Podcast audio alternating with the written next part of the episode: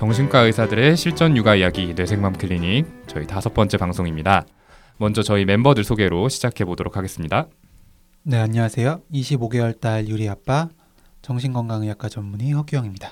예, 안녕하세요. 이누 준우 아빠인 김지용입니다. 네, 안녕하세요. 소아정신과 전문의 손인정입니다. 네, 저는 이 방송의 사회를 맡고 있는 은호 아빠 오동훈입니다.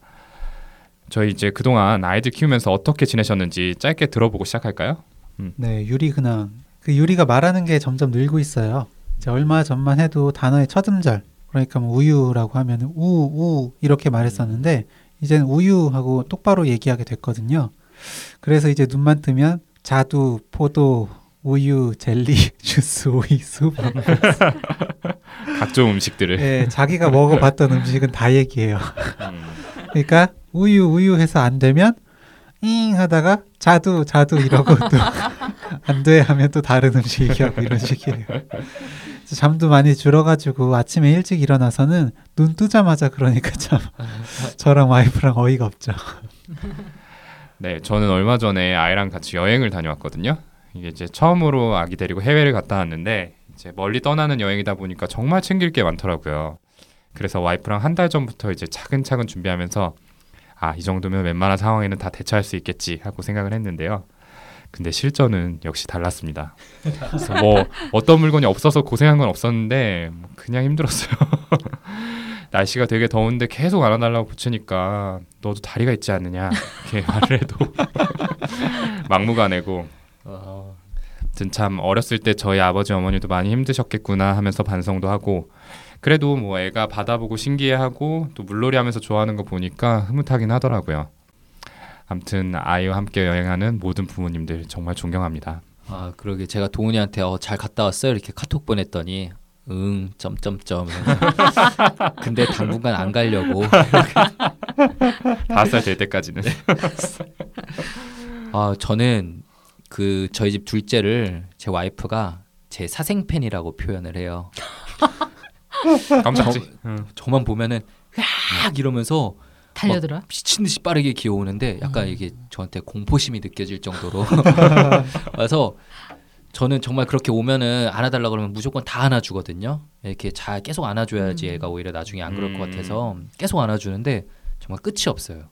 끝이 없어가지고 아 이거 언제까지 이렇게 해야 되나 약간 좀 무서움을 느끼면서 어쨌든 계속 안아주고 있는 애 예쁘니까 뭐 좀 힘들게 그래서 보내고 있습니다.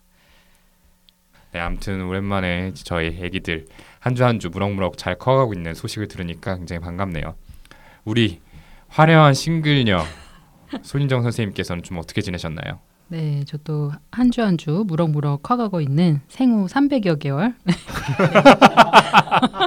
400개월은 아직 안 됐죠? 300. 400개월은 안 됐을 거예요. 네, 아, 네, 네. 아, 네. 네. 그럼 뭐 300여 개월이라고 할 수도 있겠네요. 네. 네. 어, 저는 이제 그동안 사실 좀 책 읽는 거 많이 소홀히 하고 공부를 좀 안 했었었는데 어, 이렇게 우리 음, 뇌생막 클리닉 한해 한 해 만들어 나가면서 그리고 이렇게 좀 가물가물한 내용들도 다시 책을 좀 들여다보게 되고 또 유명하신 선생님들은 육아서에 어떤 비법들을 적어 놓으셨나 이렇게 찾아보게 되더라고요. 그래서 뇌생맘 클리닉 덕분에 하루하루 또 이렇게 성장해 나가고 있는 것 같습니다. 근데. 그동안 책은 너무 많이 접하신 것 같으니까 이제 네. 책 말고 네, 나가서 그러니까요. 좀 사람을 네. 그러니까 300개월 손인정 선생님 키워주실 300, 그러니까요. 300 여 개월. 네. 양육자 아, 찾습니다. 300 여 개월. 네. 네. 화려한 미모의 싱글녀 300여 개월 손인정 선생님의 양육자를 찾아본다는 내용이고요. 아무튼 본격적인 사연으로 좀 넘어가 보도록 하겠습니다. 저희 오디오 캐스트 페이지에 댓글로 문의 주신 내용을 좀 이야기해 볼까 하는데요. 저희 오늘 함께 고민하기에 유익한 주제가 될 것 같아서 여러분들께 소개해 드리려고 합니다. 오늘의 사연 요정은 저희 김지용 선생님께 한번 부탁드려 볼게요. 예 읽어 보겠습니다.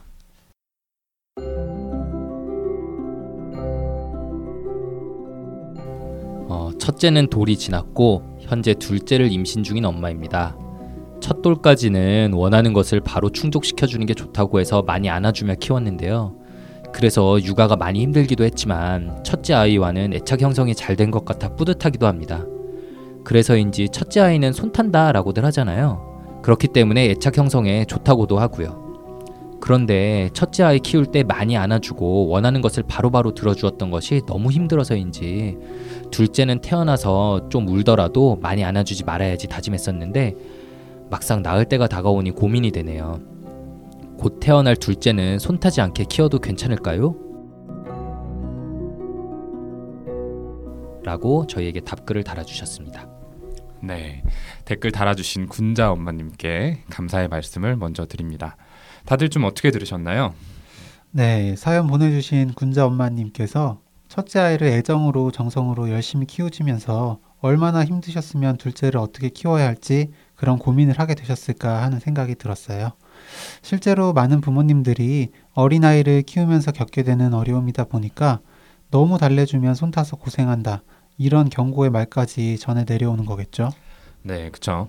아이를 달래도 잘 달래지지 않다 보면은 아무래도 부모도 사람이다 보니까 순간적으로 밉고 야속한 감정이 생길 수도 있고요. 너무 즉각적으로 그때그때 달래주고 안아주게 되면은 울고 때를 쓰고 요구하는 아이의 행동을 혹시 강화해 나가는 건 아닐까 이런 생각이 들 수도 있죠.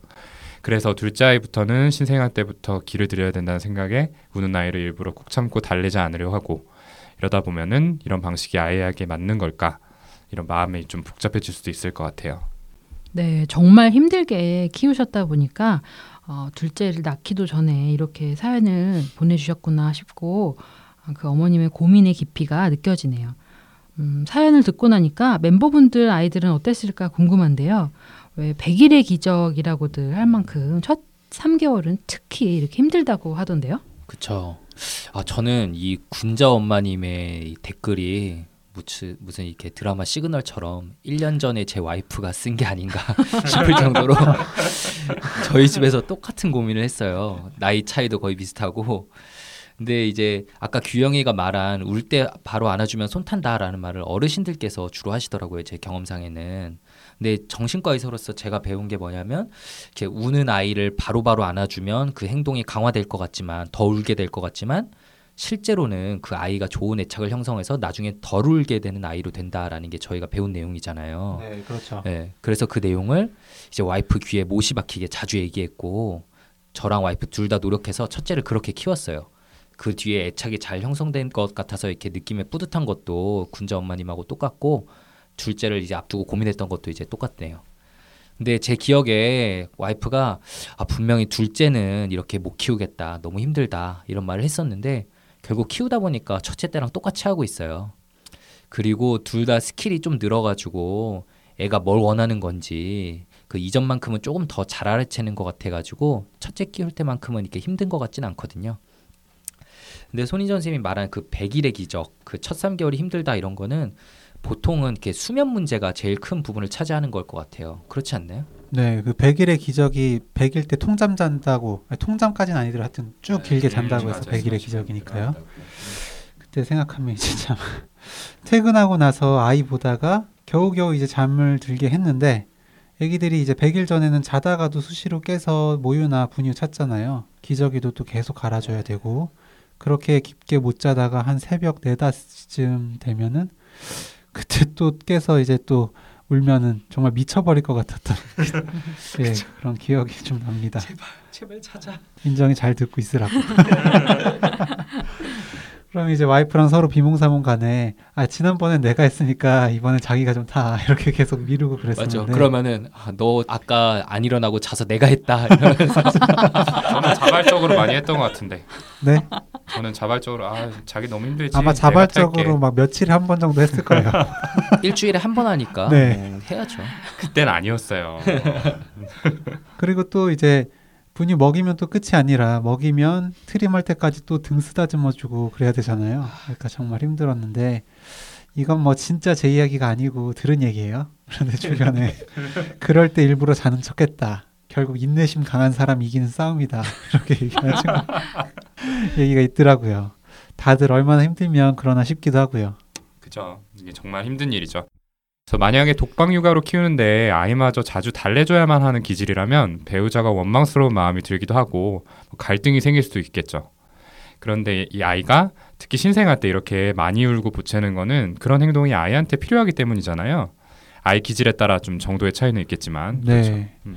그래서 진화론적인 관점에서 보면은 아이가 양육자를 찾고 울고 안아달라고 이런 하는 행동을 정서적인 안정감뿐만 아니라 생존을 확보하려는 필수적인 행동으로 해석하기도 합니다. 네, 맞아요. 그래서 아이가 자신을 보호해주는 애착 대상을 찾고 살피고 하는 애착 행동은 애착 대상과 항상 이제 가까이 있음으로써 안전해지려는 어, 그런 본능적인 행동이거든요.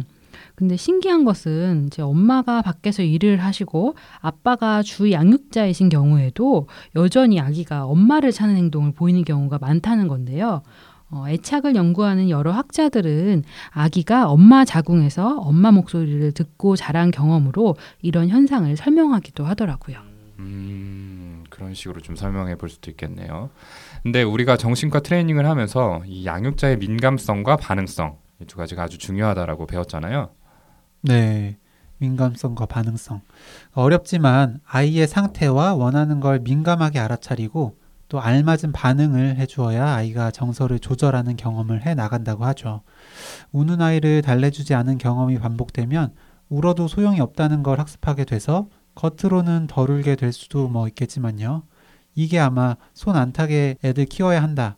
이런 말이 나오게 된 이유일 텐데요. 사실 정신과적으로 보면은 아이의 애착 형성이나 정서에는 좋지 않죠. 네, 그쵸. 이 어릴 때는 원하는 걸 바로 즉각 반응을 해줘야지 아이가 세상을 믿을 만한 곳이다. 또 타인들을 믿을 만한 사람들이다. 이렇게 인식을 하게 돼요. 이 부모의 응답을 통해서 아기는 위안을 얻고 시간이 지날수록 자기 마음을 알아준다고 느껴서 덜 울고 더 참을 수 있게 되는 거거든요. 그런데 방치받는 경험을 하게 된다면 이 타인과 세상에 대해서 좀 부정적으로 인식하게 될 수가 있어요. 그래서 세상에 대한 안정감이 없으니까 자신감과 자립심을 기르지 못하고 아무래도 행동도 좀 위축될 수가 있죠. 저도 정신과 의사니까 좀 여기에 맞춰서 아이를 그렇게 키우려고는 하는데 이게 정말 쉽지 않은 거는 예, 저도 네. 잘 알고 있습니다. 이 댓글 주신 분도 정말 힘드셨을 텐데요. 애착 형성이 잘 된 것 같다니까 힘들었던 만큼 보람도 굉장히 크실 것 같다는 생각이 드네요. 네. 그 민감하고 적절하게 반응해주는 부모가 키운 아이는 그렇지 않은 아이에 비해서 성인이 된 후에도 스트레스에 덜 예민하다 이런 연구 결과들이 있기도 해요. 근데 이제 아마 청취자분들께서 그런 민감하고 적절하게 반응한다는 게 구체적으로 어떤 건지 궁금하실 것 같은데요. 우는 아이를 예로 들어보면 우는데도 여러 이유가 있을 수 있잖아요. 뭐 안아달라는 걸 수도 있고 배고프다는 거, 졸린 걸 수도 있고 기저귀 갈아달라는 걸 수도 있죠. 이제 민감하고 적절하게 반응해주는 부모는 아이가 안아달라고 울면은 막 재빨리 들어올려서 부드럽고 조심스럽게 안아주면서 아이가 안겨 있고 싶어하는 동안만 그렇게 해준다고 해요. 아이의 이렇게 리듬과 요구에 맞추어서 조율하는 게 민감성의 핵심이라고 할 수 있는데요. 이게 참 말이 쉽지 실제로 해보면 진짜 어렵죠. 저도 나름 육아를 정말 많이 하는 아빠에 속할 텐데도 가끔씩 이럴 때가 있어요. 아무리 안 와도 울음을 안 그쳐서 아 이거 배고픈 건가 이상한데 이러고 분유를 줬는데 먹지도 않고 바로 확 뱉어버리고 그래서 아 진짜 뭐지 뭐지 하다가 아, 설마 혹시 이러고 기저귀를 이렇게 까보면은 똥을 진짜 조금 지려놓은 상태고 그럴 때도 있거든요. 네. 이 통역이 안 되니까 이 답답할 때가 너무 많아요. 그래서 맞아요. 이건 진짜 사담인데 한 두 달 전쯤이었나? 저 제가 집에서 혼자 이렇게 둘을 보고 있었는데 둘째가 계속 우는데 어, 진짜 모르겠는 거예요. 뭘 해도 안 그치고. 근데 이거 진짜 분명히 밥 먹을 시간은 아닌데 그리고 잘 시간도 아니고 그래서 모르겠어가지고 옆에 있던 첫째한테 반 장난으로 아 이누야 동생 왜 우는 거야? 그랬더니 어, 응 배고프대 뭐 이러는 거예요. 그래가지고 아, 설마 혹시나 하는 마음에 분유를 타줬더니 다 먹더라고요. 절대 먹을 타이밍이 아니었는데 그래가지고 어, 너무 신기하면서 이제 강아지들끼리는 자기들끼리 말이 통하잖아요. 그런 것처럼 얘네도 자기들끼리는 알아듣나? 막 이런 생각이 들었던 기억도 신기하네. 나더라고요. 어, 진짜요. 아 근데 신기하네요. 이거 음. 인우가 동생 거 분유 뺏어 먹은 거 아니에요? 자리 비우신 거 아니에요? 아이, 그 정도 레벨은 배고픈 걸 아니에요. 알고 있었던 거죠. 네, 아무튼 뭐 저도 이 애기들 언어 통역기 같은 거 안 나오나 뭐 이런 생각을 할 때도 있었어요. 저 나름대로 열심히 아기를 안고 있는데 만약 아이가 내려놓은 사인을 보내는 걸 못 알아채고 계속 안고 있다면은 그거는 뭐 잘해준다고 해도 민감하지 않은 양자가 되는 거잖아요. 이게 아무리 생각해도 좀 어려운 것 같네요. 네, 그래서 양육자가 아이의 이제 미묘한 표정이라든지 제스처라든지 이런 비언어적인 사인을 정확하게 읽고 거기에 딱 맞게 반응해 주는 게 중요하죠. 음, 아이는 양육자를 가까이 두려고 자꾸 찾고 양육자는 아이의 비언어적인 사인을 정확히 읽고 민감하게 반응해주는 이런 과정이 아이의 정서 조절에 중요하다고들 하잖아요. 근데 이런 것들이 이제 단순히 특정한 요구에 일방적으로 반응해주는 거 이런 것들을 넘어서서 양육자가 아이의 생리 상태와 정서 상태를 인지하고 민감하게 그리고 충분하게 반응해 주어야 안정된 애착을 형성할 수 있게 되죠. 우리 미모의 화려한 싱글 손인정 선생님도 미과신. 빨리 결혼하셔서 지금 하신 말씀이 얼마나 어려운 건지 체감하시는 날이 속히 오기를 저희가 진심으로 기원하겠습니다. 네, 저도 참 진심으로 바라는데요. 하여튼 지금 인정이가 말한 것처럼 아이가 보내는 사인에 양육자가 이렇게 일방적으로 반응만 하고 끝나는 게 아니라 또 그런 양육자의 반응을 통해서 아이가 정서를 조절하고 서로 소통하는 과정이 중요하겠네요.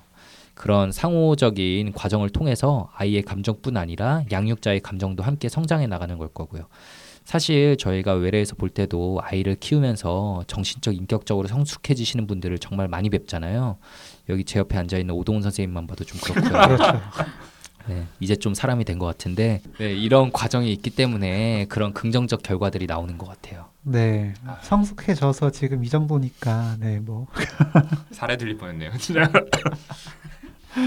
네. 어제 이런 소통하는 과정이 양육자에게도 그렇지만 정말 아이에게 중요한 과정인 것 같습니다. 아직 모든 게 결정되지 않고 발달해 나가고 있는 아이의 운명이 양육자의 양육에 달려 있는 셈이니까요. 그런 생각을 하면 더더욱 책임감이 생깁니다. 네, 그 부분이 정말 중요한데요. 어, 이런 감정 조절의 경험은 아이의 발달 중에서도 특히 뇌 발달에 중요하거든요. 어, 아기가 태어날 때 이제 수십억 개의 뇌세포로 이루어진 뇌는 신체 다른 여러 기관들 중에서도 가장 분화가 덜 된 부위잖아요. 음. 네, 그래서 태어난 이후의 경험들을 통해서 뇌세포 사이에 연결이 이루어지고 회로가 생기게 되는데 이렇게 양육자의 섬세한 손길과 안심시켜주는 목소리, 편안한 얼굴 표정이 아이의 뇌 안에서 뇌세포들의 연결을 활성화해가지고 감정을 느끼고 조절하는 능력을 발달시켜준다는 걸 생각해보면 어, 우는 아이에게 덜 우는 행동을 학습시킬 것이 아니다라는 결론을 낼 수 있겠네요. 네, 그러니까 다시 말하자면은 뇌 발달이 덜 된 아이들은 부모님들이 우는 걸 손탈까봐 내버려 둔다고 해서 스스로 감정을 조절하는 방법을 배울 수 없다는 걸 오늘 방송을 통해서 저희 청취자 여러분께서 좀 기억해 주셨으면 좋겠습니다. 그런데 오늘 주제와 관련해서 이제 저희 김지용 선생님이 요즘 아이 키우는 부모님들 사이에서 유행 중인 프랑스식 육아법 여기에 대해서 좀 책을 읽고 대단한 연구를 해오신 부분이 있다면서요? 아 대단한 연구. 네, 그냥 연구 아니고 대단한 연구. 역시 제정신이 아닌 것 같은데 저분 저 많이 성숙해졌거든요. 연구는 아니고요. 그 예전부터 이제 프랑스식 육아법에 대해서 사실 대강 말로만 전해 들었었는데 그 내용이 이제 손 타니까 안아주지 마라라는 식으로 전 전해 들었어요. 근데 이제 그럴 때마다 정신과 의사로서 좀 동감하기 힘들었었거든요. 근데 이번에 방송 준비하면서 아 이 기회에 진짜 내용이 뭔지 한번 봐야겠다라는 생각이 들어서 서점에 갔는데 베스트셀러 칸에 있는 책 표지에 크게 붙어 있는 멘트가 좌절을 경험하지 않은 아이는 불행하다라고 적혀 있는 거예요. 일단 그거 보고 아 울어도 안아주지 말고 좌절시키란 내용인가 이러고 한번 더 분개하면서 이제 내용을 펴봤더니 아 제가 잘못 전해 들었던 거더라고요. 좋은 내용들이 많았고요. 어 이제 울어도 안아주지 말라는 내용은 어떤 부분에 나오는 거냐면 좀 믿기 힘들지만 프랑스 애들은 3개월이면 대부분 통잠을 잔대요. 그럴까 진짜? 어, 그 저자도 미국 사람인데 자기는 믿기 힘들어서 너무 놀랐었다 이런 내용인데 근데 그 팁이 뭐냐면 밤에 자다가 아이가 깨서 조그맣게 울 때 너무 즉각적으로 안아주지 말고 잠시 관찰해라. 오히려 부모가 달려가 안아주는 행동이 아이를 더 깨울 수 있다. 조금 관찰하면서 지켜보면 아이 스스로 수면 사이클을 이어나가는 방법을 체득하게 돼서 이른 나이에도 통잠을 잘 수 있다 이런 내용이었어요. 근데 물론 그 책에 나와 있는 것도 물론 한밤중에도 젖먹이거나 안아줘야 될 때도 있지만 그렇지 않은 사소한 움직임까지 너무 예민하게 반응하면 오히려 애가 길게 못 잔다는 거죠.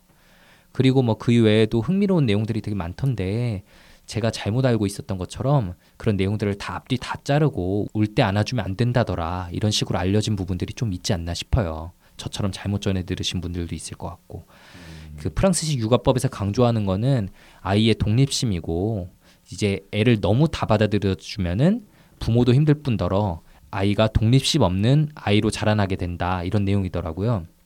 분명 맞는 말인데 이 내용을 그 한 살 이전의 아이들에게까지 적용할 필요가 있나?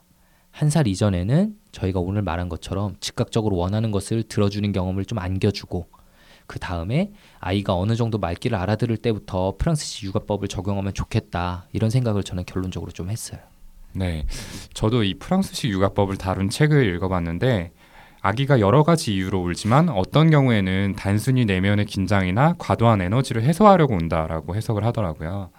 그래서 이런 경우에는 바로 안아서 달래주는 것보다는 좀 울게 내버려 두는 게 도움이 될 수도 있다. 실제로 이런 얘기가 적혀 있어요. 근데 중요한 거는 이때 그냥 방치하는 게 아니라 뭐 아기의 머리나 등을 부드럽게 쓰다듬어 주거나 아니면 노래를 불러주면서 좀 이렇게 아기 곁에서 지켜보라고 이야기를 하고 있습니다. 또 물소리 같은 백색 소음이나 뭐 음악 같은 거를 좀 틀어주고 따뜻한 타월을 배에 올려두는 등의 방법도 제시를 하고 있습니다. 이제 아기는 3개월이 지나서부터는 스스로 안정을 찾으려는 노력을 하기 때문에 사랑하는 엄마의 목소리를 들려주기만 해도 힘이 될 수 있다 이런 이야기를 해요. 그래서 울음소리를 듣자마자 하던 일을 멈추고 바로 뛰어가지 말고 뭐 잠깐 기다려 곧 갈게 이런 식으로 먼저 이야기를 하라는 거죠. 이제 그때 엄마 목소리를 들은 아기는 힘을 얻어서 진정할 수 있는 방법을 스스로 찾아낼 수가 있고 부모는 아기의 이러한 능력을 좀 신뢰해야 된다 이런 얘기인데 나름대로 일리가 있지 않나요? 이런 얘기. 네. 그래서 저도 김지용 선생님처럼 1세 이후에는 이런 방법을 적용하면 좋겠다라는 생각이 들더라고요. 사실 부모가 모든 욕구를 들어줄 수 없다는 것을 알고 좌절하는 시기가 필연적으로 찾아오는데 저런 방식으로 조금씩 천천히 건강한 좌절을 맞이하는 것도 좋겠다 이런 생각이 들었어요. 네. 저 이제 결혼하기 전에 모던 패밀리라는 미드 아실지 모르겠는데 그걸 봤었는데 거기에 이제 게이 커플이 나와요. 게이 커플이 아이를 입양해서 키우는 장면이 나오는데 갓난아기일 때 입양을 해서 아기가 밤에 수시로 깨져. 그러니까 깰 때마다 가보다가 너무 힘들어서 야 프랑스에서는 울어도 그냥 놔둔대 하면서 지켜봐요. 그 옆에서 아이가 우는데 이제 그 커플도 같이 울면서 막 지켜보다가 결국 이제 못 참고 다시 달래러 가는 그런 에피소드거든요. 그 아이를 낳고 또 이제 제가 이제 육아책을 또 보는데 그 책은 이제 저자가 영국 분이셨어요. 근데 프랑스식 육아법처럼 잘 때 무조건 가보는 건 좋지 않다 이렇게 써놨더라고요. 물론 저도 돌전에 그렇게 하는 건 영아 돌연사 증후군도 걱정이 되고 또 뭐 큰 의미도 없을 것 같아서 돌 지나면서 그쯤부터 좀 적용을 해봤거든요. 너무 크게 울거나 아니면 일정 시간 지나도 그치지 않는 경우가 아니면 좀 힘들어도 지켜봤는데 금세 아이도 잘 자고 저희 부부도 잘 잘 수 있게 되니까 정말 좋더라고요. 어, 좀 이론적으로 좀 말씀을 드리면 어, 자기 심리학의 창시자인 코엇이라는 분이 계세요. 이분은 아이와 양육자 사이의 상호작용을 mirroring이라는 거울이나 이제 반사의 개념으로 설명을 하셨었거든요. 또 적절한 좌절에 대해서도 이야기를 했는데 그 아이가 배고프면 먹여주고 또 울면 달래주고 웃으면 함께 기뻐하는 이런 mirroring을 통해서 아이는 살아가는 힘을 얻게 된다고 합니다. 그런데 항상 아이가 원하는 대로 다 해줄 수는 없고 적절한 좌절, 그러니까 optimal frustration, 이 앞으로의 좌절을 이겨내는데도 필요하다고 합니다. 이 적절한 좌절이 프랑스식 육아에 나오는 이런 좌절과 좀 통하는 부분이다라고 생각이 들었거든요. 근데 이제 자기 심리학에서도 강조하는 건 이 적절한 좌절이라는 게 아이가 견뎌낼 수 있는 정도의 좌절이거든요. 그러니까 프랑스식 육아를 한다고 해서 무작정 내버려 두는 거 아니라는 거 좀 알아두셔야 될 것 같습니다. 음, 네, 좋습니다. 오늘은 이제 둘째 출산을 앞두고 첫째 아이처럼 계속 좀 안아줘서 키워야 될지 아니면 뭐 손을 타게 되는 거는 아닌지 이런 걸 걱정하는 분의 사연으로 이야기를 나눠봤는데요. 많은 분들이 좀 궁금해하실 수 있는 주제에 대해서 이야기하실 수 있게 소중한 댓글 남겨주신 분께 다시 한번 감사드리고요. 저희는 앞으로도 많은 부모님들과 육아에 대한 고민을 함께 나누고 싶습니다. 그런 의미에서 사연 보내주실 메일 주소 소개드릴게요. 브레인포맘 gmail.com입니다. b r a i n 숫자 4 m o m gmail.com이고요. 많은 분들의 사연 기다리고 있겠습니다. 그러면 다섯 번째 방송 여기서 마무리 짓고 저희는 다음 시간에 더욱 유익하고 의미 있는 이야기와 함께 찾아뵙도록 하겠습니다. 감사합니다. 감사합니다. 감사합니다.